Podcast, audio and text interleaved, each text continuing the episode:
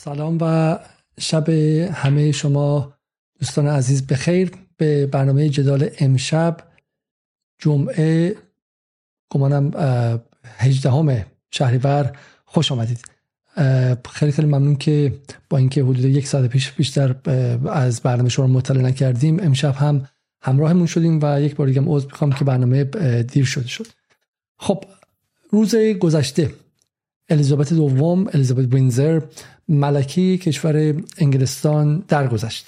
این خبر اول تمام روزنامه‌های حداقل غربی و کشور انگلستان شد و همونطور که می‌دونید بی بی سی و گاردین و غیره، اما در اون ور آب هم نیویورک تایمز و غیره تمام صفحه اول خودشون رو از بالا تا پایین نقاشی کردن با بحث مرگ ملکه و اینکه یک دوره جدیدی در انگلستان آغاز خواهد شد و یک دوره قدیمی و غیره. حالا امشب می‌خوام در مورد این قضیه مقدار صحبت کنیم، ببینیم که اصلا این واقعاً چقدر بر ما اهمیت داره به عنوان مخاطبان ایرانی به ویژه، و آیا قصه واقعیه یا یه قصه فیکی که برای رسانه‌ها ساخته شده و بیشتر به صفحه سلبریتی‌ها می‌خوره یا اینکه نه به صفحه واقعاً سیاست هم می‌خوره و غیره. و همینطور به بهانه این قضیه نگاهی کنیم به سیستم داخلی و سیستم حکومتی انگلستان و ببینیم که اصلا این خانم ملکه چقدر قدرت داشته، چه نقشی داشته و آیا واقعا مسئولیت هم داشته برای اون نقش و به ویژه کسانی که از امپراتوری انگلستان در این سالها ضربه دیدن آیا میتونن حقشون ازشون طلب کنن حالا که فوت کرده یا اینکه نه اصلا ایشون یک مقام تشریفاتی بوده که گناهی نداشته و نقشی نداشته. در فضای فارسی هم خب از دیروز یه بالاخره اتفاق رسانه‌ای بزرگ این قضیه چه بخوایم چه نخوایم خیلی جذابیت رسانه‌ای داره. تمام زردهای جهان متحد شدن پشت این قضیه که بیان چه به این داستان بپردازن و بالاخره داستان‌های سلبریتی‌ها و شازده‌ها و شاه و ملکه‌ها این جذابیت رو داره، ولی خب یه زاویه دید ما میده که ببینیم مثلا چه خبر هستش و در خود انگلیس هم چه اتفاقی داره میفته. من برنامه رو شروع میکنم، فقط امیدوارم که این برنامه درست جای درستی پخشه و چون دیدم ما مشکل داشتیم با برنامه نرم افزار پخشمون و همینطورم تشکر میکنم از کسانی که لایک کردم و امیدوارم که برنامه رو لایک کنید تا ما بتونیم برنامه رو شروع کنیم و ببینم که بسیار خوب. خب اولا که این خبر که دیروز ملکه فوت کرد خبر راستی نیست، برای اینکه این خانم دیروز فوت نکرد و فقط 2 روز قبلش فوت کرده بود و ایشون رو در سردخونه نگه داشته بودن تا بتونن شرایط اعلام این خبر رو پیدا کنن و این خبر رو به شکلی اعلام کنن به صورت درست. حالا این شاید بعضی بگن که اتفاق عجیبی نیست و طبیعیه. و دیروز ساعت 6:30 حدوداً خبرنگار بی بی سی انگلیسی گفتش که ساعت 6:30 شده و معلومه که یه امبارگو یا یک وقتی خبرهایی میاد که شما حق اعلام ندارین بهش میگن امبارگو، یه تحریمی روش اعلام میکنن که بقیه حق اعلامش رو ندارن. بالاخره دیروز اعلام کردن و این اتفاق افتاد رو و معین شد. حالا یک از اتفاقات مهمش چیه؟ اینه که 72 ساعت بیشتر از انتخاب نخست وزیر جدید انگلیس نمیگذره و به عبارتی انگلستان در 72 ساعت گذشته هم یک رئیس جدید دولت یا گاورنمنت به قول انگلیسی‌ها داره و همینطور یک رئیس جدید استیت یا حکومت داره که حالا شاه یا ملکه رئیس استیت محسوب میشن. ما اولا موزمون رو بذاریم در مورد بحث شاه و ملکه و شازده و اینها معین کنیم و بگیم ما کجا وایسادیم.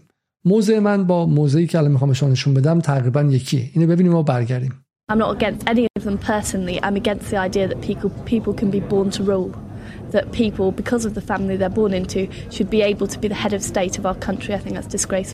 میگه من هیچ مشکلی با اینها به عنوان فرد و شخص ندارم. من مشکلم با اینه که عده‌ای گمان کنن که اونها به دنیا آمدن تا حکومت کنن، تا ولایت کنن، تا سروری کنن. من مشکلم با اینه که ادعی برای خودشون، برای جن خوب خودشون، برای خون خودشون یک حقی قائل باشن، حق موروثی قائل باشن و این فکر می‌کنم که این تعویض آوره. و من گمان می‌کنم که حرفی که این خانم زد بسیار حرف درستیه. و حالا این خانم کیه؟ این خانم لیز تراس که در جوانی پیوست احزاب چپ و انقلابی بود این حرفو زد و به شکلی ضد مونارکی و ضد سلطنت بود و الان البته چپ و انقلابی من اشتباه گفتم، ولی جزو خیلی نیروهای جمهوری خواه بود و 72 ساعت پیش به عنوان نخست وزیر انگلستان خودش انتخاب شد و خیلی هم مجیزگویانه فوت الیزابت رو تسلیت گفت و الان یه موضع کاملا متضاد اون قضیه داره. خب اما این نکته که به این میگم، چون حالا دیروزم صحبت شد و غیره، موضع ما در مورد این قضیه بسیار مشخصه. ما به این معتقدیم که هیچ احد و ناسی در جهان خون برتر از دیگران نداره. و من یه نکته آلاری خود رادیکال بگم، من به عنوان شخصی که خودم در فلسفه ذهنی خودم به بحث عاشورا و به حسین ابن علی احترامی عمیق میگذارم و این ربطی اصلا به جمهوری اسلامی و فرای اون نداره و معتقدم که در منطقه ما، در منطقه غرب آسیا، عاشورا اتفاقی تاریخ سازه، یعنی بنیان خود تاریخ، فلسفه تاریخ بدونید، بنیان چیزی به وجود میاره که ما میتونیم روش آینده و گذشته بسازیم در ذهنمون و یک فقط یک رخداد تاریخی نیستش، چه واقعیتش، چه اسطوره‌ای که ازش میدن، یک چیزی که زمان رو برای ما باز تعریف میکنه به زمان لحظه رخ داد و لحظه‌ای که پس از اون ما باید وایسیم تا اینکه بتونیم به شکل این ظلم اتفاق افتاده رو جبران کنیم در تاریخ. و تاریخ کلیتش معناش از اون لحظه میشه تا لحظه‌ای که اون ظلم جبران شه، که شبیه حالا تا حدی هم حالا به شکلی اشارهاتی شباهتی به زمانمندی در اسطوره‌ای دیگه مثل مسیحیت و غیرم داره. اما معتقدم که اون چیزی که حسین ابن علی رو یک امر تکین و امر بی همتا در تاریخ این منطقه میکنه این نیست که خون برتر داره، نوه محمد ابن عبدالله و غیره است، اینه که اون کنشی که میکنه به رغم خونش، کنشی که میکنه است که اون انجام میده. برای همین هیچ خونی برتر نیستش و اون چیزی که واقعا در مونارکی یا در سلطنت هست، خب چیز از متعلق به عصر حجر، متعلق به انسان قدیمه و تقریبا میشه خب باور نکردنی است که در دوره معاصر ما همچنان در جهان امروز این مردم سفیدپوست مدعی به شکلی مدعی آزادی خواهی و دموکراسی و غیره همچنان شاه و ملکه و چم شازده و این حرفا دارن و یه چیز تقریبا میشه خب باور نکردنیه.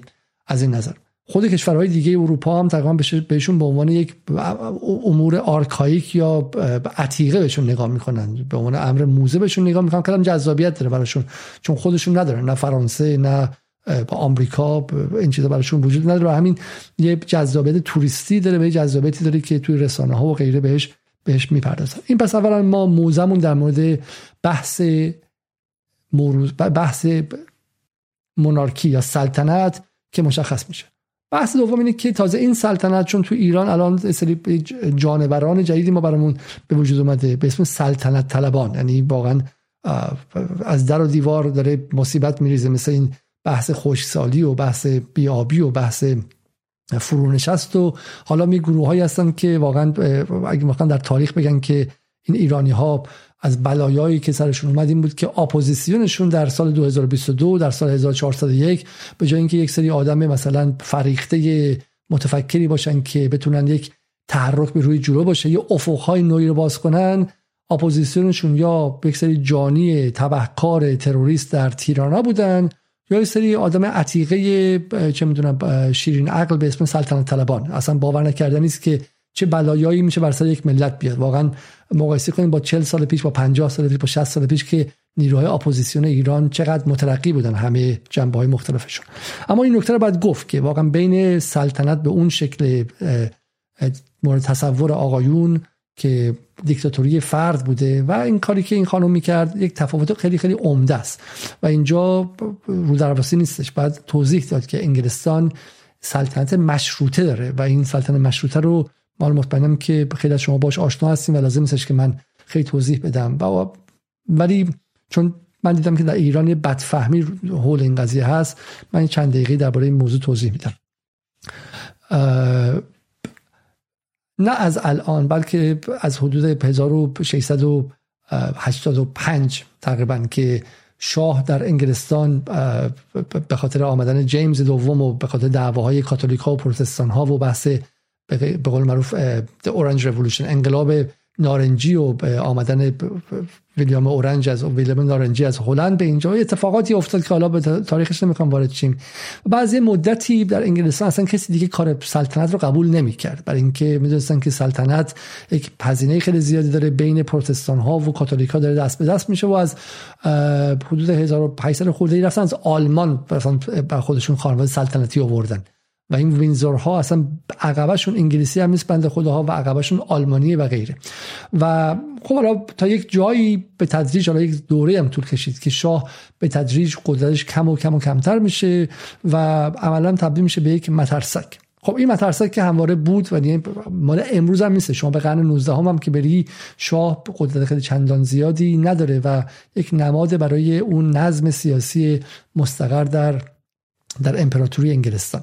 اما نکته خیلی خاصی که درباره الیزابت بود چه بود؟ اینه که الیزابت در سال 1952 به قدرت رسید. این سال خیلی خیلی مهم است و این نقش خیلی ویژه‌ای بهش میده. چرا؟ 1952 زمانی است که 7 سال از پایان جنگ دوم جهانی گذشته و نظم جدیدی بر جهان حاکم شده. ما در این برنامه جدال مرتب درباره نظم جهانی صحبت می‌کنیم و دقیقاً اینجاست که یک نظم جدیدی حاکم شده و اون نظم به شکلی پیش از جنگ که انگلستان درش امپراتوری عظیم و اصلی محسوب می‌شد از بین رفته و یک امپراتوری جدیدی برقرار آمده و اون امپراتوری بلا منازع آمریکاست و همینطورم در کنارش بلوک شرق شکل گرفته به زعامت اتحاد جماهیر شوروی که اون هم میشه گفتش که یک امپراتوری جدیده. و انگلستان چه راهی داره در این زمان؟ و این دقیقاً این دوره است که از 1945 شروع میشه تا امروز و انگلستان راهی که داره اینه که یا بخواد کتمان کنه، انکار کنه واقعیت تاریخی خودش رو، اینکه زمانه عوض شده، جی دی پی آمریکا در اون زمان دهها برابر، چندین و چند برابر انگلستانه، مستعمره ها دارن یکی به یک جدا میشن. 1946 هند جدا شد و به تدریج در جاهای دیگه دارن اتفاق میفته و حالا یا انگلستان باید بگه آقا ما مثل اصلا این چپا و سوسیالیستا میخوایم ضد استعمار شیم و با آغوش باز بپذیریم این آزادی کشورها رو، یا اینکه تا جایی که میتونه مقاومت کنه یا یک راه میانه‌ای پیدا کنه که به قول انگلیسی‌ها دمیج کنترل کنه یا مدیریت تخریب، مدیریت مشکلات رو انجام بده و کمترین ضرر و زیان رو ببینه. و ما از اینجا وارد دوره‌ای میشیم به اسم زوال امپراتوری انگلیس از 1945 و دقیقاً اینجاست که سال 1952 الیزابت در سن خیلی خیلی پایینی به ریاست حالا به استیت یا حکومت انگلستان انتخاب میشه. فرد جوونی که زن هم هستش و یک تصویر جدیدی میاره برای انگلستانی که خسته از جنگ دوم جهانی اومده با ورشکستگی یا به شکلی با یک بدهی خیلی خیلی سنگین و جایگاه خودش رو در جهان نمیدونه و دقیقاً اینجاست که این آدم نه اینکه خودش کاری کنه، نقشی رو که براش تعیین میکنن رو به درستی بازی میکنه و اون نقش اجازه میده که مدیریت زوال کنه. دقت کنید اینجا الیزابت نقشی بازی میکنه در این 70 سال گذشته از 1952 تا سال 2022 که اجازه میده که انگلستانی که جایگاه اول جهان رو از دست داده بوده بتونه در جایگاه چهارم پنجم جهان برای خودش یک موقعیتی پیدا کنه و انگلیسی ها از یک امپراتوری مزمحل شده به یک ملت معقول میگم من به ملت موفق تبدیل شدن. این اتفاق مهمیه ها، این اتفاق مهمیه چون یک از پرسش های اصلی که اینجا مطرح شد و من ازم پرسش خوبیه و در ذهن ایرانی ها به نظرم مهمه، این توسط یکی از این آدما در توییتر به اسم آقای بابایی فکر کنم گمانم مطرح شد، من میتونم براتون پیداش کنم. بعد اینجاست میگه تناقض‌گویی های رسانه‌های لندنی به اوج خود رسیده. اگر ملکه انگلیس واقعا یک مقام تشریفاتی بود پس این همه تحلیل کارنشناس‌های رسانه‌های لندنی برای بیان تأثیرات 70 ساله در همه امور داخلی و بین‌المللی ملکه برای چیست؟ بالاخره او همه کاره بوده یا هیچ کاره بوده؟ این به نظرم سوال مهمی است و اتفاقا ما در حالا یک از این خبرنگار بی بی سی سیاوش اردلان که خیلی توییت به شکلی واقعا چاپلوسانه و پرمحبتی زده، میگه که باوقار، خویشتندار، وظیفه شناس، وحدت بخش، فروتن، خدمتگزار و مشروطه. حالا با افتخار میگه مشروطه که حالا ما به این هم خواهیم رسید و در مورد این هم توضیح میدیم. و بعد 24 سال بعد اردلان این توییت میزنه، میگه که 7 کلمه در وصف ملکه بریتانیا توییت کردم که شیرابه‌ای از فحش‌های رکیک از طرف ارزشی‌های ولایی و سلطنت طلبان برانداز جاری کرد، کسانی که جز با چاپلوسی، اظهار جاننثاری، سلام فرمانده آتش به اختیاری، تهدید منتقد، خود حقیرپنداری و چاکری الگوی دیگری برای تعریف رابطه شهروند و حاکم ندارند. حالا نکته‌ای که خیلی درباره بحث اردلان مهمه اتفاقا همینجاست، اینه که حالا اگر واقعا این رابطه حاکم و شهروند بوده پس مشروط بودنش چیه؟ چون اگر مشروط است که یک نماده و اون نماد کاری نیستش، ولی اگر نه، اگر واقعا رابطه حاکم و شهرونده که خب مردم حق دارن که نقدش کنن و بالاخره وظیفه‌ای هم داشته. و همین اولین سوالی که ما اینجا می‌کنیم خیلی خیلی سریع اینه که این خانم بالاخره نقش داشته یا نداشته. و من جوابی که میخوام به این بدم می‌مداره با جواب‌هایی که شما این مدت شنیدید شاید متفاوت باشه. من می‌خوام شما رو برگردونم به سال 1952، زمانی که الیزابت انتخاب شد، با پدرش ناگهان فوت کرد و الیزابت یک شبه در سن خیلی خیلی پایینی، میشه 70 سال گذشته دیگه، پس باید 26 سالش باشه. در 26 سالگی رئیس یک امپراتوری در حال فروریزش و فروپاشی شد. خب چه اتفاقی در اون موقع افتاد؟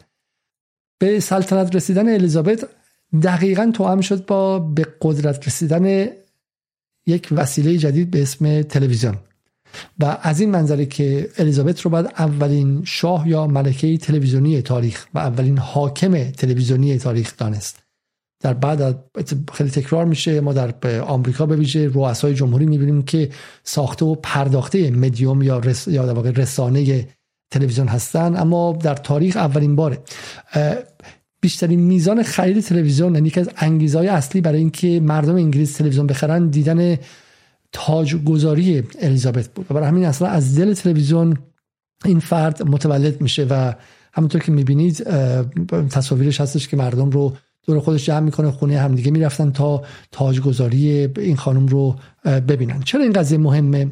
چون من معتقدم که الیزابت از اینجا به بعد یک نقش خیلی مهمی بهش میدن و اون هم نقش کارمند روابط عمومی نظام حاکم بر انگلستانه، نظامی که نظام قدرت حاکم بر انگلستان که نگاه میکرد که در شرایط خیلی خیلی خاصی قرار داریم و این فروپاشی امپراتوری در بیرون میتونه اولا یک دومینوی فروپاشی انجام شه، اول هند رفت، بعد ممکنه کشورهای آفریقایی همه یک باره برن، بعد استرالیا و کانادا بخوان یک باره جداشن، بعد کشورهای کارائیبی بخوان جداشن و تمامی به شکلی اون مستعمره های ما دومینووار بخوان از ما جداشن یک شبه و ما چه چاره‌ای دیگریم که باشون چه کار کنیم. و این میتونه همزمان باعث فروپاشی بورژوازی انگلستان در داخل بشه. بالاخره یک سرمایه‌داری عظیمی در داخل هست و یک بدنه به شکلی مردمی در داخل، کارگرانی که در داخل انگلیس کار میکنن، جامعه انگلیس که در این نظم امپراتوری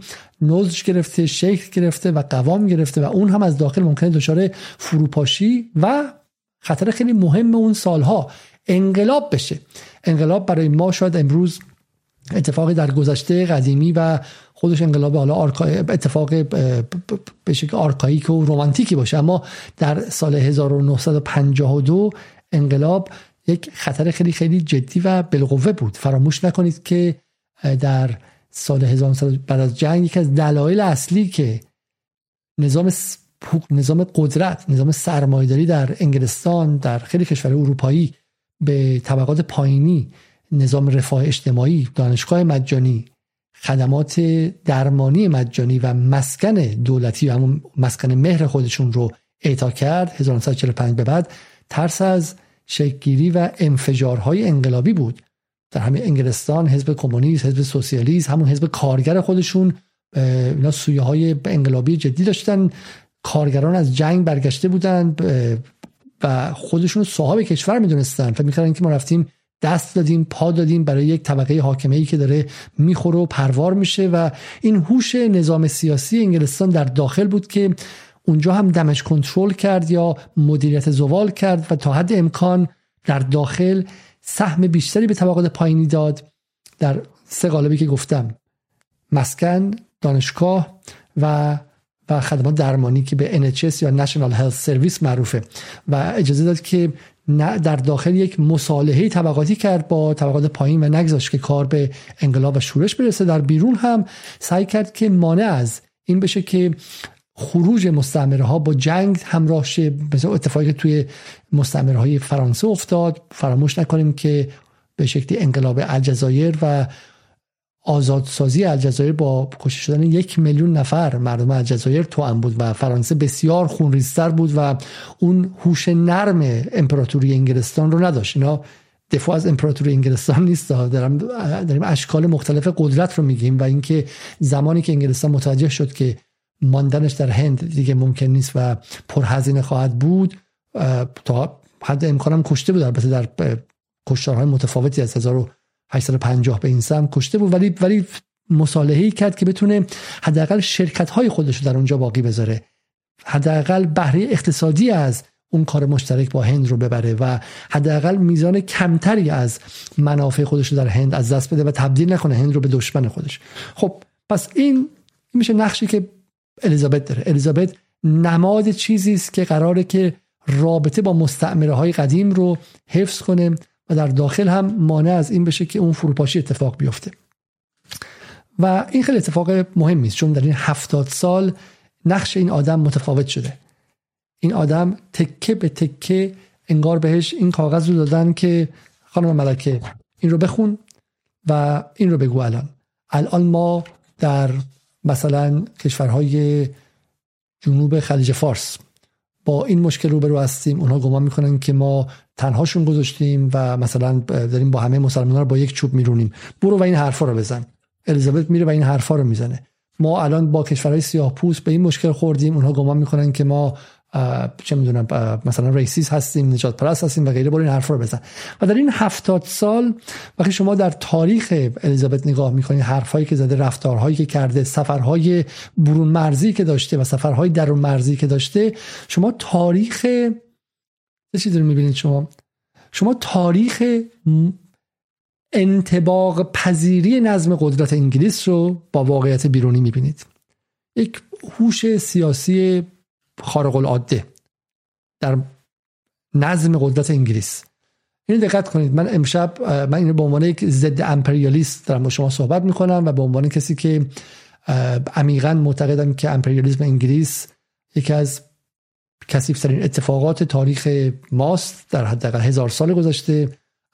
برای ما غرب آسیایی‌ها تقریبا میشه گفت اندازه امپراتوری مغول بلایا با خودش آورده و اینو به عنوان محبت و به عنوان تعریف نمیگم، ولی بعد دشمن رو شناخت و فهمید که قوتشون کجا بوده، قدرتشون کجا بوده. و در امپراتوری انگلیس قدرت نرم، هوش نرم همیشه جای خاصی رو بازی کرده. اینکه در قرن 19 هم بلد بودن که با سنی‌ها چجوری رفتار کنن، با شیعیان چجوری رفتار کنن. بلد بودن که در دربار ایران چجوری نفوذ کنن، در دربار عثمانی چجوری نفوذ کنن.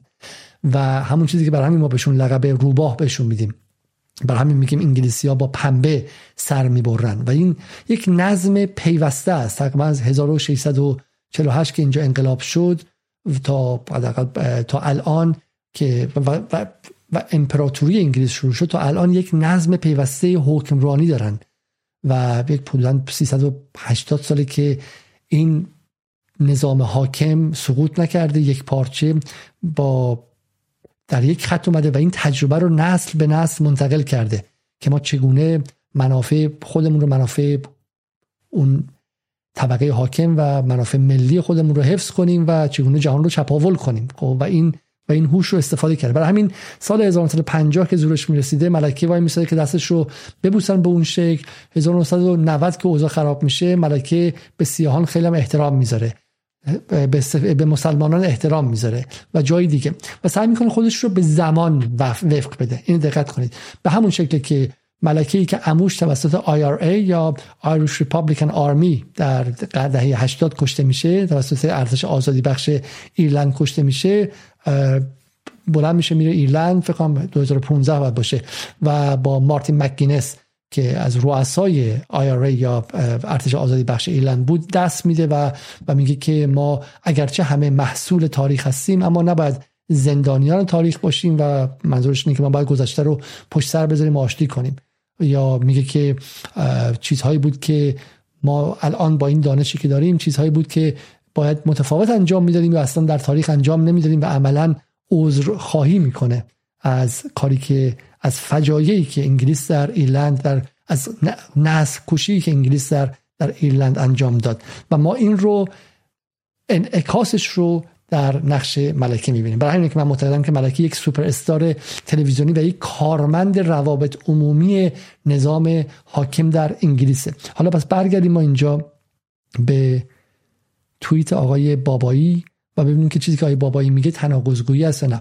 ببینید، بر کارمندان تلویزیون‌های انگلیسی که حرجی نیست، اونها که دارن خودشون رو میکشن و به شکلی دارن تا حد امکان چاپلوسی میکنن و انگار بهشون بخشنامه اومده باشه که این فرد رو در حد یک قدیس بالا ببرن، و من توضیح میدم چرا از ملکه دارن یک قدیس میسازن. خب اما ما که داریم میگیم که ایشون همه کار نبوده، به دلیل دیگه‌ایه. به این معنی نیست که ایشون مستحق فحش خوردن نیست. اتفاقا این آدم نماد اون امپراتوریه، نماد قدرت انگلیسه. برای همین خودش نه گناهی داره نه فردی، کارمنده. این کاغذ رو بهش دادن، گفتن برو بگو که ایرانی ها از ما پایین ترن. بعد که ایرانی قوی تر شدن بهش دادن که بگو که ما و ایرانی ها دوستان خوبی هستیم. بعد که از اونم بدتر شده گفتن که ما میخواییم از گناهان گذشتهمون به ایران جبران کنیم. هر چی که دستش داره وزارت خارجه خونده، و در داخل هم هر چی که وزارت داخله و وزارت کشور و دولت بهش داده اون رو خونده. برای همین ما به خود این به عنوان فردش کاری نداریم، ولی اون جایگاهی که اشغال کرده در مقام نماد نظام قدرت انگلیس مستحق نقد شدن چی؟ مستحق فریاد زدنه. مستحق اینه که بپرسی شما که ادامه دهنده امپراتوری بودی، اصلا تو رو گذاشتن اونجا که بگن امپراتوری هنوز برجاست، امپراتوری از هم نپاشیده و این استمرار هستش. خب پس ما میتونیم تصفیه حسابمون رو با امپراتوری رو با این نماد انجام بدیم. یک بریک وقفه 30 ثانیه ببینیم، برگردیم. یک بار دیگه خوش اومدیم به برنامه امشب. من حدوداً 25 6 دقیقه دیگه حرف میزنم، برنامه رو تموم میکنیم، و امیدوارم که حالا میگم به بهانه این موضوع اتفاقاً ما چه بسا جا داشته باشه که روزهای آیندهم یک مروری کنیم بر نقش انگلستان از 1945 یا همون 52 به قول معروف، دوره الیزابت دوم رو واقعا باز کنیم و ببینیم که این انگلستان چه کرد در این مدت، و در مقام یک بچه امپراتوری یا شبه امپراتوری در حال زوال چه نقشی رو بازی کرد. خب اما قبل از ادامه دادن من میخوام این بحث تلویزیون رو ادامه بدم.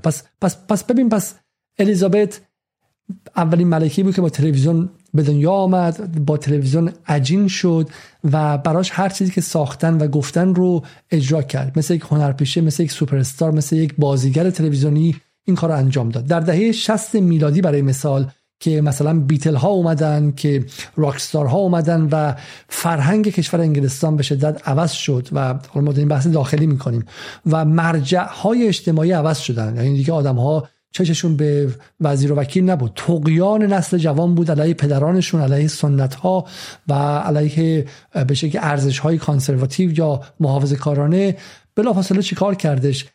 دربار انگلستان و نظام حاکمه که ترس داشتن که مردم به سمت ضد سلطنت برن، و نظرسنجی انجام میدادن، میدیدن که تمایلات جمهوری خواهانه داره زیاد میشه. بلافاصله برنامه‌ای ساختن که زندگی شخصی الیزابت رو نشون میداد.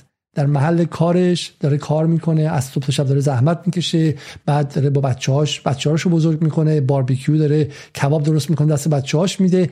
چهره رحمانیش رو نشون دادن، و همینطور هم اینکه چقدر داره کار میکنه، زحمت میکشه مثل یک کارمند.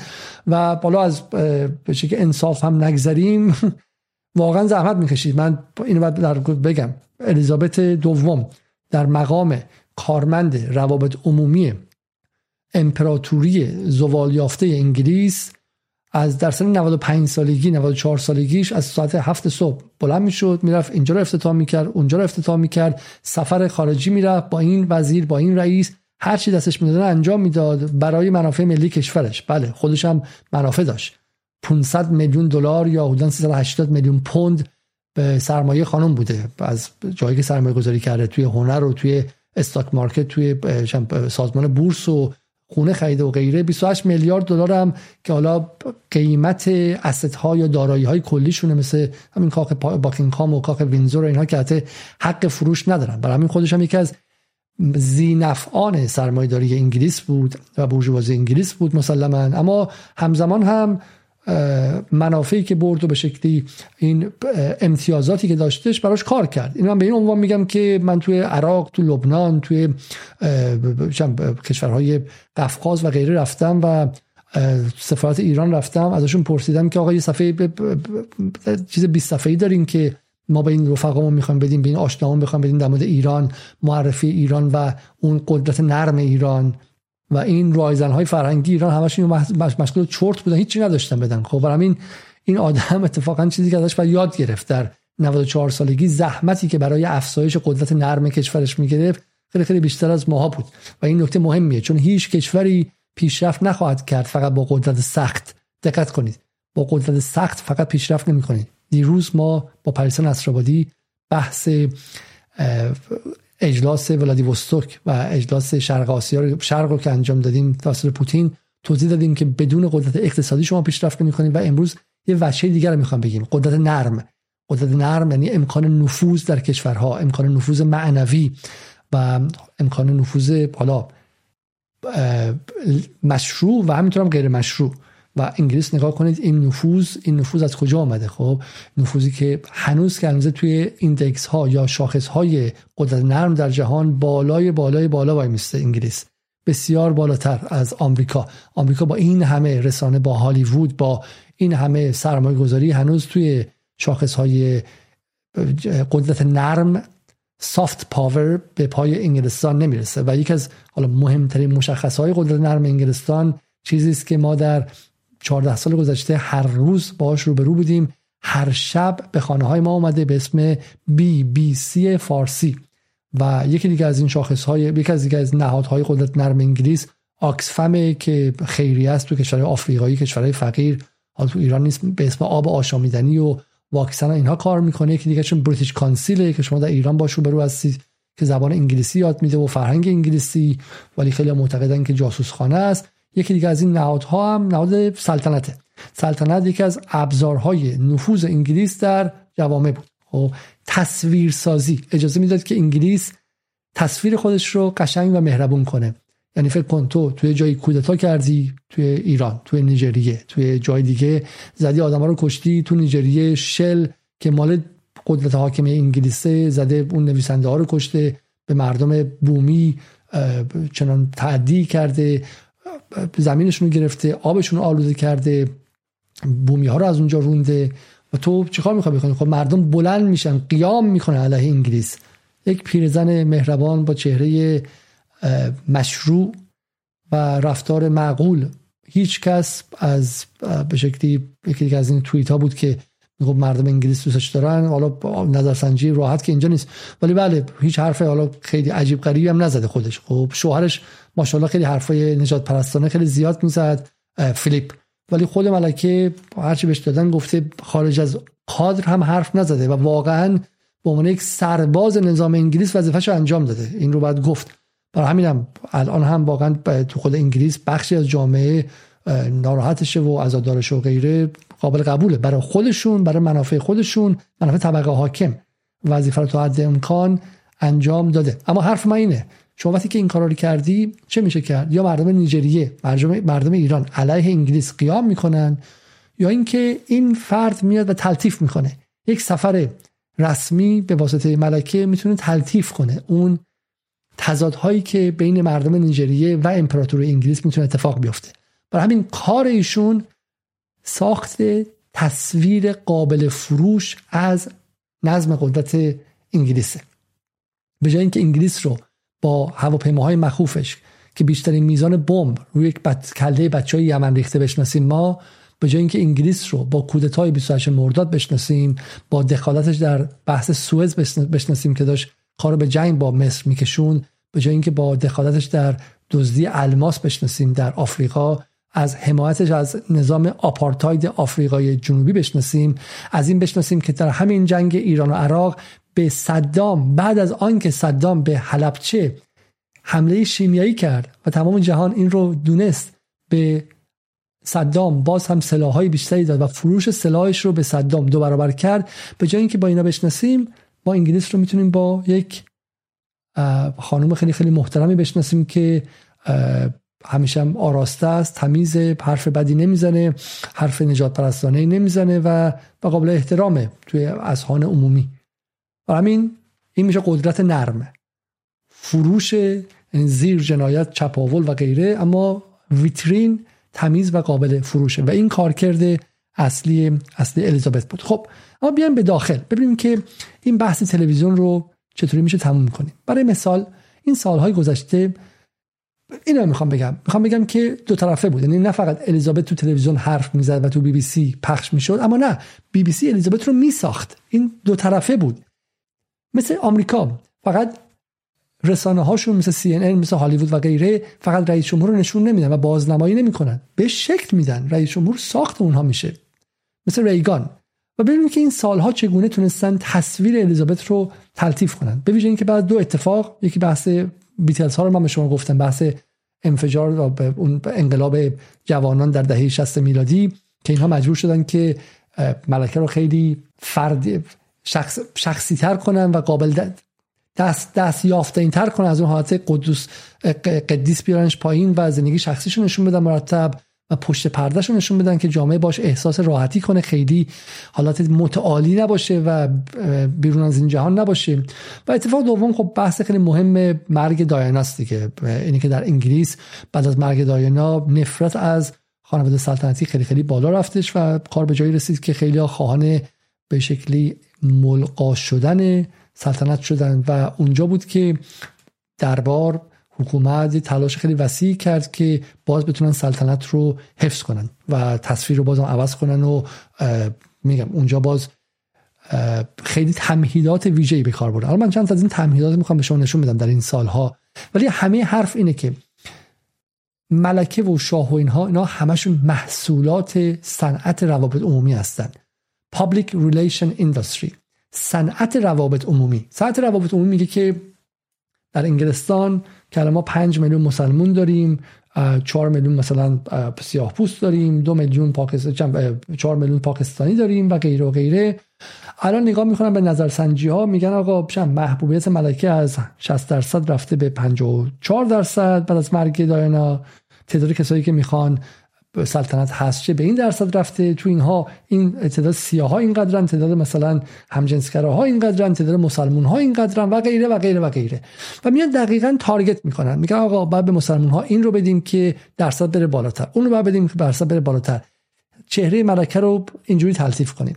اگه الان مگان، اون عروس دومش، عروس نوش، اومده گفته که اینا نجات پرستن، الان ملکه با بچهای سیاه‌پوست بیشتری عکس بندازه. همش تنظیم شده است، اینا همش به قول معروف اسکریپتده، یعنی از قبل یه سری آدم نوشتن، بچه‌هایی که تو آکسفورد و کمبریج درس خوندن اینا میان مثل کارگردان مینویسن که آقا باید الان چی بگه، چه لباسی بپوشه، رنگش باید چی باشه، کجا باید وایسه که عکس بگیره، تو کدوم عکس لبخند بزنه، تو کدوم عکس اخم کنه، کجا گریه کنه، کجا وایسه. و اینها همش اسکریپتده، یعنی همش یه سناریویی پشتش هست. میگم حالا این خانم حرف اضافی نزد مثل شوهرش، چون شوهرش هم بعد اسکریپتد رفتار میکرد از روی نوشته، ولی همیشه یه حرف اضافی میزد، یه توهینی میکرد، یه چیز نجات پرستانه میگفت و از خطی که براش ساخته بودن بیرون میومد، ولی خودش بیرون نیامده و این حالا واقعا حسنش بوده. خب اما برای اینکه ببینید دو تا نشونه بدم که چگونه تصویر این آدم رو اون صنعت روابط عمومی عوض کرد، این فیلمو ببینید.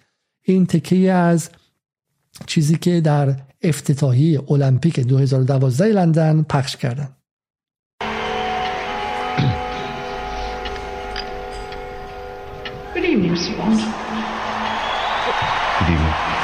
این تصویر ملکه است که جیمز باند میره سراغش و به شکلی این دو تا رو با هم دیگه توی کادر نشون میدن. و اینجاست که الان جیمز باند قراره که این رو به خودش ببره و تاسو به خاطر کپی رایت کار می‌کنم، علاوه بر خودش ببره و با هم دیگه سهمی میره مثلا رو تیترش میکنه و بعد مثلا بالای ورزشکاری که افتتاحیه المپیک بود حرف میکننش پایین که آقا اونجا بازیگر میشه پایین بقیه. همین تصویر که بخیر ملکه با جیمز باند، یه هنرپیشه خیلی معروف که اون هم نماد قدرت انگلیسه، جیمز باند نماد وزارت اطلاعات یا MI6 انگلیس و نماد اون قدرت جاسوسی، هوش تجسسی انگلیس. دو تا نماد کنار همدیگه توی قاب قرار میگیرن و این میشه بخشی از افتتاحیه المپیک و نماد ملیگرایی و ساخت ملیت برای انگلیسی ها. خب از اون که جلوتر میایم میرسیم به جوبیلی، میرسیم به این همین داستانی که هم پارسال بودش که برای تاجگذاری 70مین سال و غیره بودش و ببینید که اینجا چه اتفاقی افتاد. Thank you for having me. I do hope you're having a lovely jubilee. Tea? Oh yes please. این خرس پدینگتون که احتمالاً میشناسین، یکی از نمادهای انگلیسه و برای بچه‌ها میخرن و غیره. این رو آوردن و یه فیلم هم ساخته بودن ازش، فکر کنم فیلم هالیوودی بودش. اینو آوردن سر میز با ملکه و در واقع به قول معروف دیگه یه امر خیلی متعالی رو کنار یه امر خیلی بچگونه ساده گذاشتن کنار هم دیگه تا بتونن تلطیف کنن چهره ملکه رو.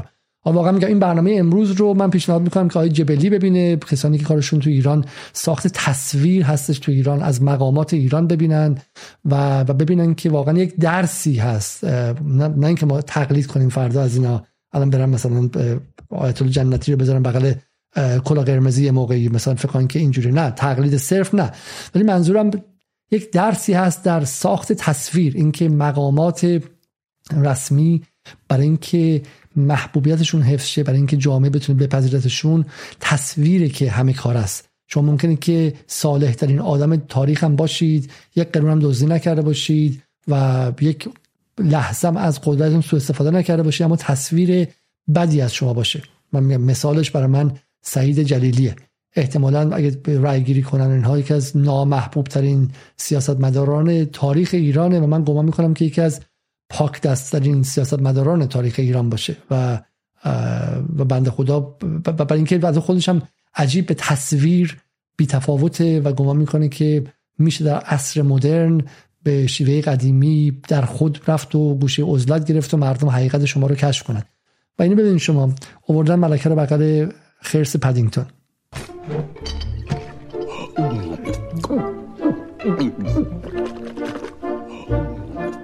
کار مثلا داره بدرفتاری میکنه و این مسئول دربار بهش تذکر میده.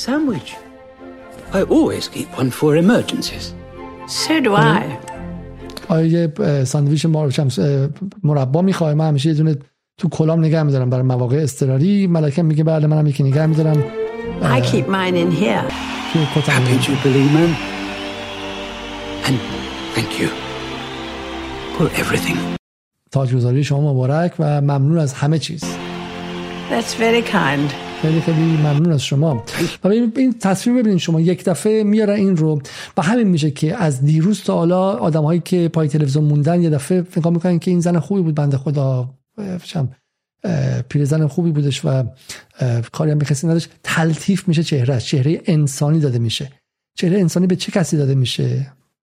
به کارمند اداره‌ای داده میشه که اون اداره در سالهای گذشته دهها کودتا کرده، در 200 سال گذشته اگه ما بگیم اداره امپراتوری انگلیس در 200 سال گذشته، به قول این توییت خیلی معروفی که من امروز دیدم و خیلی درسته، 45 تریلیون $45 از هندوستان فقط دزدید، یه قلم از انگلستان دزدید این کمپانی و یکی دیگه هم فکر کنم اینجاست. بله و از 194 به قول ویجای پراشاد از 194 کشور جهان فقط در 22 تای اونها حضور نداشت و اونها رو اشغال نکرد. شاهکارها از 194 کشور جهان فقط 22 تاشون رو اشغال نکرد. اونم نقشه پایینش کشورهایی که انگلستان اشغال کرد و ما در واقع این کمپانی رو میایم و این عکس رو میذاریم جلوش.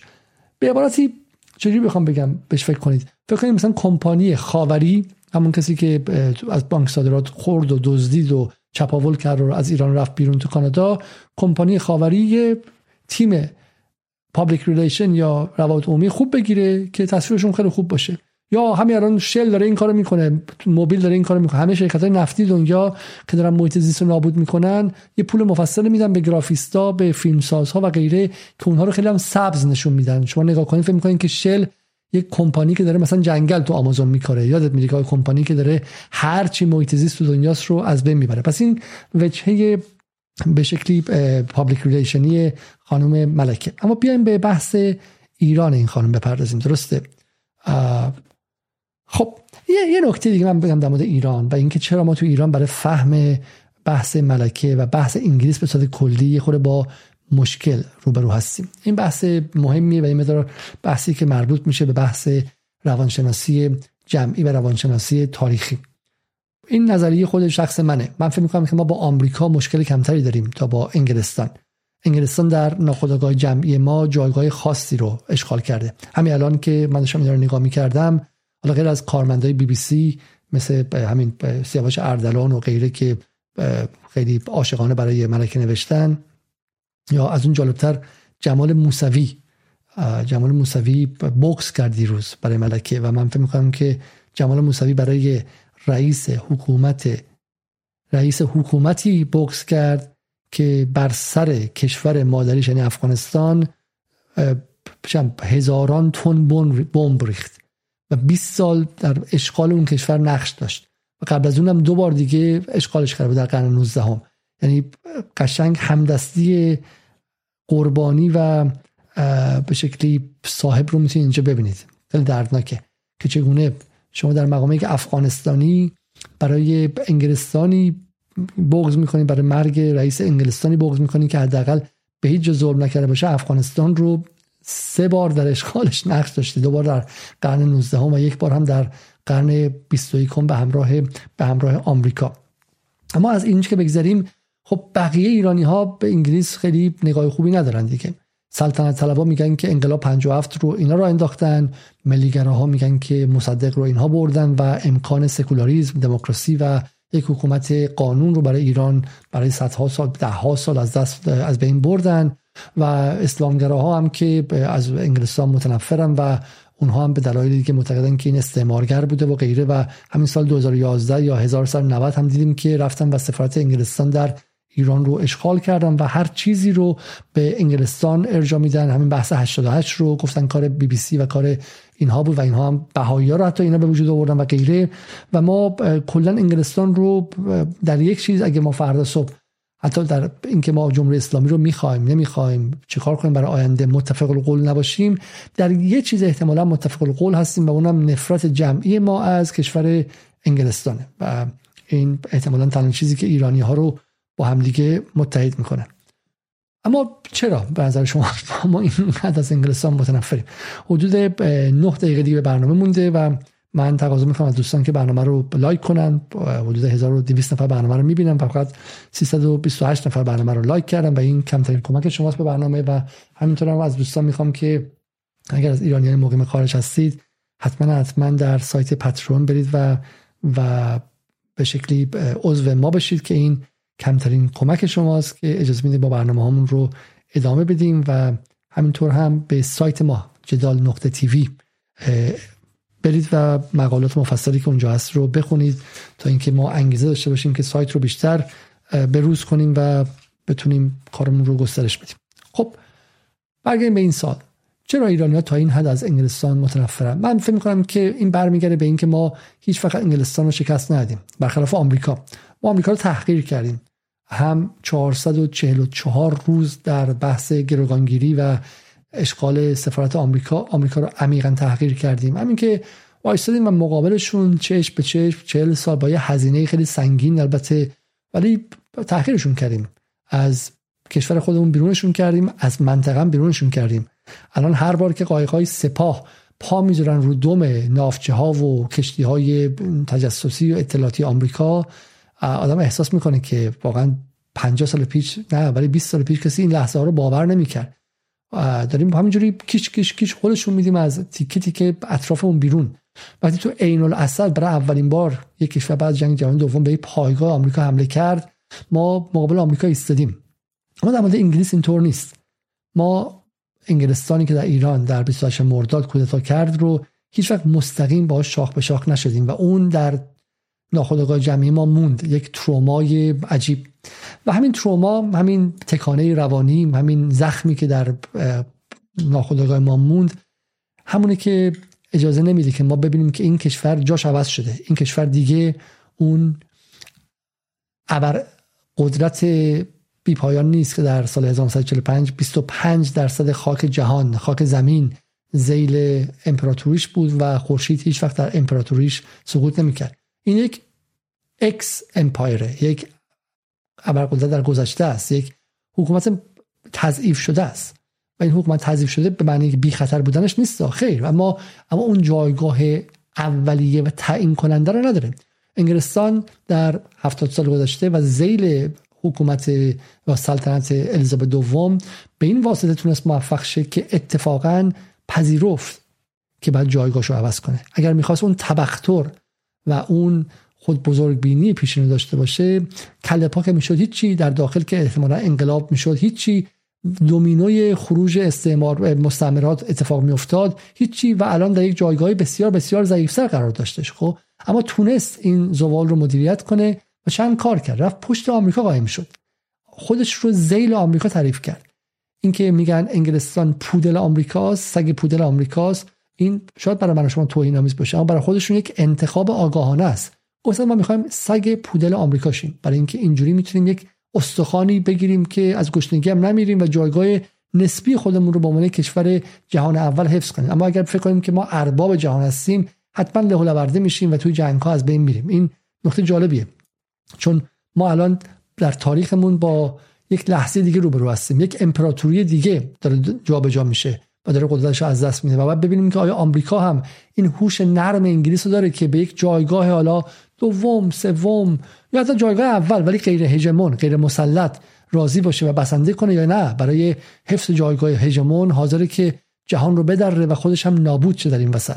این سوالی است که ما در 10-15 سال آینده باش روبرو هستیم که آمریکای امروز که معادل انگلیس تقریبا 1945 به بعده، آیا 1940 به بعده، آیا میخواد بپذیر واقعیت آینده رو، سرش دیوار سخت واقعیت میخواد بپذیره، نه میخواد لجبازی کنه و در این لجبازی هم کشورهای زیادی رو نابود کنه مثل اوکراین و غیره و هم خودش رو از درون متلاشی کنه و بپاشونه. خب برای انگلستان خودش رو ذیل آمریکا تعریف کرد، پذیرفت که پوند از بین بره، بعد از برتون وودز آمریکا تو سرش زد. از این تحقیرآمیزتر نمیشه دیگه. شما می‌بینید در بسیاری از کشورهای ذیل قدرت انگلستان مثل کنیا تا 1970 1960 شما حق نداشتید دلار وارد کنید، فقط و فقط یک ارز بود، پوند. یک پوند که می‌خواست جابجا، دلار که می‌خواست جابجا، بعد مخفیانه جابجا وارد می‌شد. خب ولی بعد برتون وودز اومد، آمریکا دلارش رو تحمیل کرد بدون اینکه حتی براش طلایی پشتوانه داشته باشه و انگلستان تکه تکه این قضیه رو پذیرفت و کنار آمریکا باقی موند به عنوان یک همدست درجه دوم. در دهه 80 میلادی به عنوان همدست ریگان، خانم تاچر در جنگ سرد نقش داشت، در از بین بردن شوروی نقش داشت و از آمریکا خواست که سهمش هم بده، یک تکه استخوان بهش بده. در سال 2003 که هیچ کشوری حاضر نشد همراه آمریکا بره، انگلستان بود که کنار آمریکا رفت و در اشغال عراق شرکت داشت و در سعی کرد که ذره از مشروعیت آمریکا حفظ شه و نذاره که آمریکا منزوی و تنها بشه. و معنای این حاج خانومی که دیروز فوت کرد یا 3 روز پیش فوت کرد و دیروز خبرشو اعلام کردن اینه: حکومتی که زوال خودشو پذیرفت، نقش درجه دوم و نقش مکمل خودشو پذیرفت کنار آمریکا، ولی سعی کرد که سهم خودش، سهم طبقه حاکمه خودش رو از نظم جدید سرمایه‌دارانه جهان و نظم واشنگتن محور جهان در سال 1945 تا تقریباً 2020-2022 حفظ کنه و به جای اینکه بخواد لجبازی کنه کنار آمریکا وایسه. تو این منطقه ما تقسیم کار شد، سعودی به اون عظمت رو آمریکا گرفتش و حتی در کودتای 28 مرداد هم انگلستان که خودش صاحب ایران میدونه، صاحب نفت ایران میدونه، پذیرفت که عقب بره و دلالی آمریکا رو کنه و ایران رو با کودتا در هم بشکنه، اما خودش رئیس نباشه. دقت کنید که کودتا رو انگلستان طراحی کرد، انگلستان پیشنهاد کرد، اما سودش رو آمریکا برد. درسته، اونجا هم نقش درجه دومی داشت و نقش دلالانه‌ای داشت. برای همین 28 مرداد هم که در زمان الیزابت اتفاق میفته دقیقاً نماد همین جابجاییه، این که قدرت داره دست به دست میشه و انگلیس میپذیره که به این قدرت از دست خودش به دست پسر عموهای اون طرف آتلانتیکش بره. من حرف خیلی خیلی زیاد دارم اینجا و نمیدونم شاید بعضیش رو برای فردا بذاریم، اما یک دو سه نکته خیلی کوچیک هستش و من دوست دارم که این بگم، به ویژه در مورد بحث مصدق فقط که برسیم اینا رو ببینیم. این شما ببینید تو مطلب احنا جربنا ما تقدرش تشتم ملك بريطانيا ولا رئيس وزراء بريطانيا، ممكن قوي، ما انتوا شتمتوهم هنا كتبت لهم ايه على الحيطه بورسعيد، احنا فاكرين الكلام بنجيب لهم الكلام اللي على الحيطه. این جمال عبدالناصر که در دهه 50 میگه که ما حق نداریم که به بریتانیاها فحشی بدیم یا اونها رو بهشون توهینی کنیم، اما من خودم شخصا توهین‌های بسیاری از طرف انگلیسی‌ها علیه ما مصری‌ها یادم هست. طلعوا لهم قلت لهم یورقین ده، عذر میخوام، توهین‌های بسیاری که مردم ما در دیوار خیابان می‌نوشتن یادم هستش. برای مثال میگفتن که ملکه چیه و اون کلمه بالا توهین‌آمیزی که استفاده میکنن مردم در دیوار خیابون می‌نوشتن. واحنا ممكن يعني اذا كان الموضوع اباحه يعني لكن ايه احنا بنشعر بان احنا اقوياء، بنشعر ان الدنيا اتغيرت. اما بتطلع الاذاعه البريطانيه وبتقول ان جمال عبد الناصر كلب مثلا زي ما قالوا، بنقول لهم وانتوا ولاد 60 كلب. خب این نکته خیلی جالب و لحظه تاریخی مهمی برای ما ایرانی هاست، چون ناصر چه کسی است؟ کسی است که خودش میگه به شدت از مصدق الهام گرفته بود و از جنبش از ساعت ملی شدن نفت ایران الهام گرفته بود. میگه که ما اجازه نداریم که انگلیسی‌ها رو بهشون توهین کنیم و ولی مردم عادیمون به در دیوار خیابون مینوشتن که ملکه اونها حالا کلمه بیچو میشه و ماده سگ ترجمه کرد و اینها، ولی اگر بحث توهین باشه دنیا عوض شده و اگر اونها به ما بگن که شما سگید ما میگیم شما 60 تا سگ هستید. چرا دنیا عوض شده؟ ببین بازم بحث نظم جهانی 1954 5 که ناصر داره اینجا حرف میزنه راست میگه، نظم عوض شده و انگلستان داره ضعیف میشه و اگر اونها به شما بگن سگ در مقام عرب شما میتونید بگین شما 60 تا سگ هستید. اما یک چیزی که ناصر ندید و احتمالاً مصدق هم ندید این بود که انگلستان ضعیف شد اما خودش رو در یک امپراتوری جدید ادغام کرد و در مقام خدمه امپراتوری جدید آمریکا ادغام کرد و اون ضررها و زهرهاش رو به مردمی که در حال آزاد کردن خودشون بودن زد، به ایران زد، به مصر زد، به بقیه آفریقا که می‌خواستن آزاد شن زد و غیره. و این نقطه اصلی برنامه امروزه، اینه که اون قدرت نرمی که ازش حرف زدم در مورد انگلستان دقیقاً جایی است که اجازه میده که ما نبینیم چگونه استعمار میشیم و اینجاست که استعمار پیچیده داره میشه. و همینه که از دیروز که خیلی گمان میکنن که مثلا انگلستان حالا اومده و ممنوع کرده بعد همه مثلا چمیه لباس بپوشن، همه بعد فلان کنن. نه، این پیچیدگی رو ببینیم. ما قدرت نرم یعنی استعمار، استثمار و دیکتاتوری، اما به روشی که ما بهش آگاه نباشیم، به روشی که شهروندان یا بردگان یا رعیت‌ها نفهمند چگونه استعمار شدن، چگونه استثمار شدن و چگونه آزادی از اونها سلب شد. اینجاست که قدرت نرم به کار میاد. فرقش اینه با یه حکومتی شما مثلا از دیروز ساله اتفاق خیلی جالب افتاده تو اینجا، اینه که واقعا از دیروز سالا در انگلستان ما با یک مکارتیزم جدید روبرو هستیم. حالا اینا خودشون مرتب میگن کره شمالی، فیلم‌ها رو احتمالاً دیدید که برای مرگ رهبر کره گریه میکنن و تصاویر خیلی عجیبی و غربی‌ها مرتب به این عکس‌ها میخندن و دقیقاً از دیروز تا حالا باز همینه. 24 تا کانال رو که نگاه کنید از بالا تا پایینش نقاشیه. نگاه کنید شما همینجا BBC هندی، این واقعاً من با خودم فکر می‌کنم چه روی بد داشته باشین شما که برای هندی‌هایی که این تعدادشون کشتید BBC هندیتون از بالا تا پایین فقط این خبر باشه. BBC فارسی 1، 2، 3، 4، 9 تا خبرش 8 تاش درباره ملکه است به غیر از یه دونه وسط که چی نوشته هرج و مرج در راهپیمایی 40 مرزهای ایران و عراق بسته شدن. این از 9 تا خبر فقط یه خبر در مورد ایرانه که اونم درباره هرج و مرج در 40 و از دیروز تا حالا هیچ کی جرئت نمیکنه حرف متفاوتی بزنه. دقت کنید، نکته مهمیه. هیچ کی از دیروز تا حالا جرأت نمیکنه حرف متفاوتی بزنه، اما نه زندانی در کاره، نه دادگاه انقلابی در کاره، نه لغو پروانه‌ای در کاره. این میشه قدرت نرم. یعنی الان از دیروز تا حالا که همه مثلا آدم‌های چه میدونم بی بی سی و اینها دارن بغض میکنن و بی بی سی انگلیسی‌ها بغض میکنن و اینجوری ابراز ارادت میکنن، این بخشنامه خاصی براشون نیومده ها.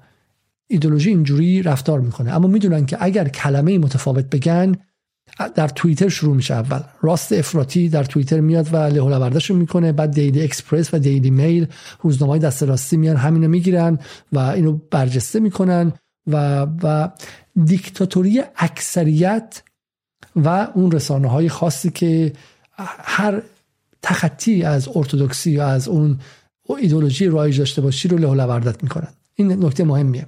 در انگلستان امروز ما در دو فقره در 6 ماه گذشته مکارتیزم، یعنی اتفاقی در آمریکا افتاد و هر گونه نقد سرمایه‌داری آمریکایی به عنوان دفاع از کمونیسم شوروی مجازات پذیر شد در دهه 50 آمریکا.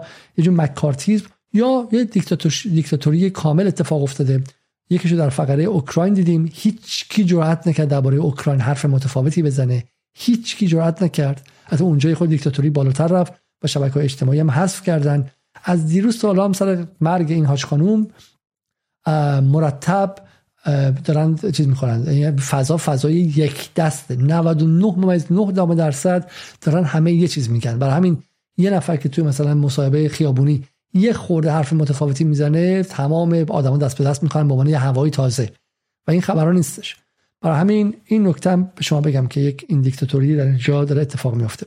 خب اما برگردیم به بحث خود ما و اون هم این کاریست که با ما در منطقه انجام شد و بحث جمال عبدالناصر و غیره. و ما این قضیه رو نفهمیدیم که انگلستان خودش رو ادغام کرد در آمریکا و به واسطه خدمت کردن به اون فراهم آورنده بخش از قدرت نرم شد، از جمله بی بی سی.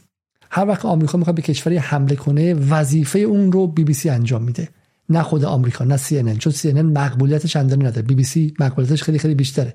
وقتی میخوان به سوریه حمله کنن، اون رسانه‌ای که موظف بگه که سوریه شیمه استفاده کرده بی بی سی است، نه سی ان ان. و همین این همدستی رو انجام داد. برای همین ما بدون اینکه بدونیم فکر کردیم که با انگلستان مقابله کردیم، اما عملاً انگلستان رفت تو دل آمریکا قایم شد و زهرش رو به ما زد. در 28 مرداد این قضیه رو ما دیدیم، در مصر به شکل دیگری ما این رو دیدیم و در این سال هم در منطقه ما این رو دیدیم و هنوز هم هستش. اما یک بحث پایانی و من این رو هم دیگه بگم و تموم کنم. در مورد 28 مرداد که گفتم یک زخم تاریخیه و این دلیلی که اجازه نمیده ما ضعیف شدن تدریجی انگلستان رو ببینیم. چه چیزی باعث میشه که آمریکا با این عظمتش نقش خودش رو در 28 مرداد بپذیره و عذرخواهی هم بکنه، هم توسط مدلین آلبرایت و هم یه بار توسط فکر کنم در دولت اوباما عذرخواهی انجام شد. و انگلستانی که نقش مهمی داشت در اونجا هنوز حتی اعتراف به نقشش نکنه، به رغم اینکه همه مدارک منتشر شده، چه برسه به اینکه عذرخواهی کنه. چی میشه که ما در ایران انگلستان رو هنوز مجبور نکردیم که عذرخواهی کنه؟ چون اگه مجبورشون میکردیم این کارو میکردن، همونطور که از ایرلند عذرخواهی کردن، همونطور که در مورد آفریقای جنوبی تا حد زیادی از دفاعشون از آپارتاید عذرخواهی کردن، خیلی جای دیگه عقب رفتن، میفهمیدن منافعشون عقب میفته این کارو میکردن. من فکر کنم که دلیلش اینه که خود نظام ما سر قضیه 28 مرداد مصمم نیستش. ما در کشوری در ایران هستیم که یه اتوبان به اسم آیت الله کاشانیه که در 28 مرداد اسناد نشون میده که از کودتا خیلی بدش نمیومد، حالا اینکه حمایتم کرده بماند برای برنامه دیگه. یک کودتا، یه اتوبان به اسم نواب صفویه که اون هم در کودتا جاش کنار مصدق نبود و به عبارتی مقابلش بود و عملا راه کودتاچی را آسون کرد، به اسم طیب حاج رضایی که اون هم در بخش کودتا بود. ما به اسم کسایی که در کودتا 28 مرداد در این کشور راه ورود آمریکا رو برای 25 سال و چپاول ایران رو باز کردن، ما به اسم اونها اتوبان داریم و به اسم محمد مصدق یک کوچه بنبست فکر کنم اونم تازیگه زدن. و این عجیبه، برای اینکه اگر ما سال 28 مرداد انگلستان رو مجبور و موظف کرده بودیم که عذرخواهی کنن و بپذیرن که در ایران کودتا کردن، الان ریشی سوناک غلط میکرد که از ورود سپاه به لیست تروریستی حرف بزنه. الان انگلستان غلط میکرد که سر تحریم ها بعضی وقتا آتیشش از آمریکایی‌ها تندتر باشه. ولی که حتی در افکار عمومی خودشون هیچ تاریخچه‌ای از جنایاتی که در مورد کشور خاص ایران کردن وجود نداره و ما هیچ وقت نرفتیم که حق تاریخی خودمون رو از اونها بخوایم. این مقصرش ما هستیم. ما در ایران، دیپلمات‌های ایران، وزارت خارجه ایران، دولت ایران در تمامی 42 سال گذشته موظف بوده که دولت انگلستان در هر دیداری مجبور کنه، بهشون فشار بیاره که نقش خودشون در 28 مرداد بپذیرن. چرا این کارو نکردن؟ چرا دولت آقای رفسنجانی، دولت آقای خاتمی، دولت آقای احمدی نژاد، دولت آقای روحانی و الان دولت آقای رئیسی اولین خواستشون در هر برخورد با انگلیس‌ها این نیستش که شما باید بپذیرید که در این کشور کودتا کردید؟ و این نکته خیلی خیلی مهمیه. همین در این مسئله که ما اومدیم، در نقشی که دیدیم که الیزابت به عنوان نماد امپراتوری زوال یافته پذیرفت، هی نرمتر شد، هی مهربونتر شد، هی لبخند زد و سعی کرد که کشورهایی که قبلا باشون ارتباط داشتن کمتر ازشون سواشن.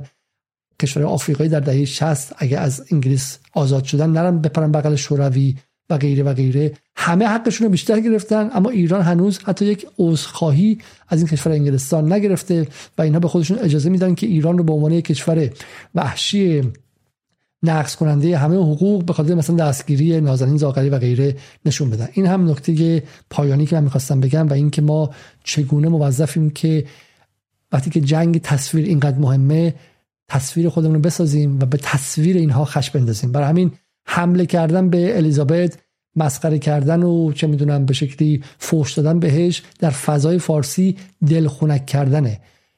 خار اصلی اینه که ما کمپینی را بندازیم و حق خودمون رو بگیریم، به ویژه در مورد مسائل تاریخی و مهمترینش هم اینه که انگلستان از منطقه بیرون شه، از کشورهای همسایه بیرون شه، پایگاه نظامیش بیرون شه و بعد هم اینکه انگلستان موظف شه که عذرخواهی رسمی از مردم ایران برای نقشش در کودتا کنه. و این دو تا به نظرم نقطه‌ای که برای شروع مهمترین مسئله است و این در زمان الیزابت دوم اتفاق افتاد، این کودتا، و به نظر من میتونه نقطه قانونی اراده ما باشه. از اینکه زیاد حرف زدم مثل همیشه از شما عذرخواهی میکنم. قبل از رفتن برنامه رو لایک کنید، چه بسا فردا و شب‌های آینده باز هم درباره نقش کلیدی انگلیس در دوره خانم الیزابت صحبت کنیم و همینطور هم بگیم که آینده انگلستان در جهان آینده چی خواهد بود، به ویژه در این نظم چند قطبی چه نقشی رو بازی میکنه. در شنبه‌های گذشته دیدیم که بوریس جانسون به شکلی سردمدار این داستان حمله به اوکراین بوده. جنگ رو آمریکایی‌ها طراحی کردن اما کنترات و پیمانکاری فروش سیاسیش رو به افکار عمومی آقای بوریس جانسون بازی میکرد به خاطر مسائل داخلی خودش. خب برای همین چه بسا یک مروری داشته باشیم به دخالت‌های استعماری و امپریالیستی انگلستان در دوره الیزابت و ببینیم که انگلستان سمت سوی آینده‌اش چه چیز خواهد بود. تا برنامه دیگر با همه شما خداحافظ می‌کنم. شب و روز شما خوش.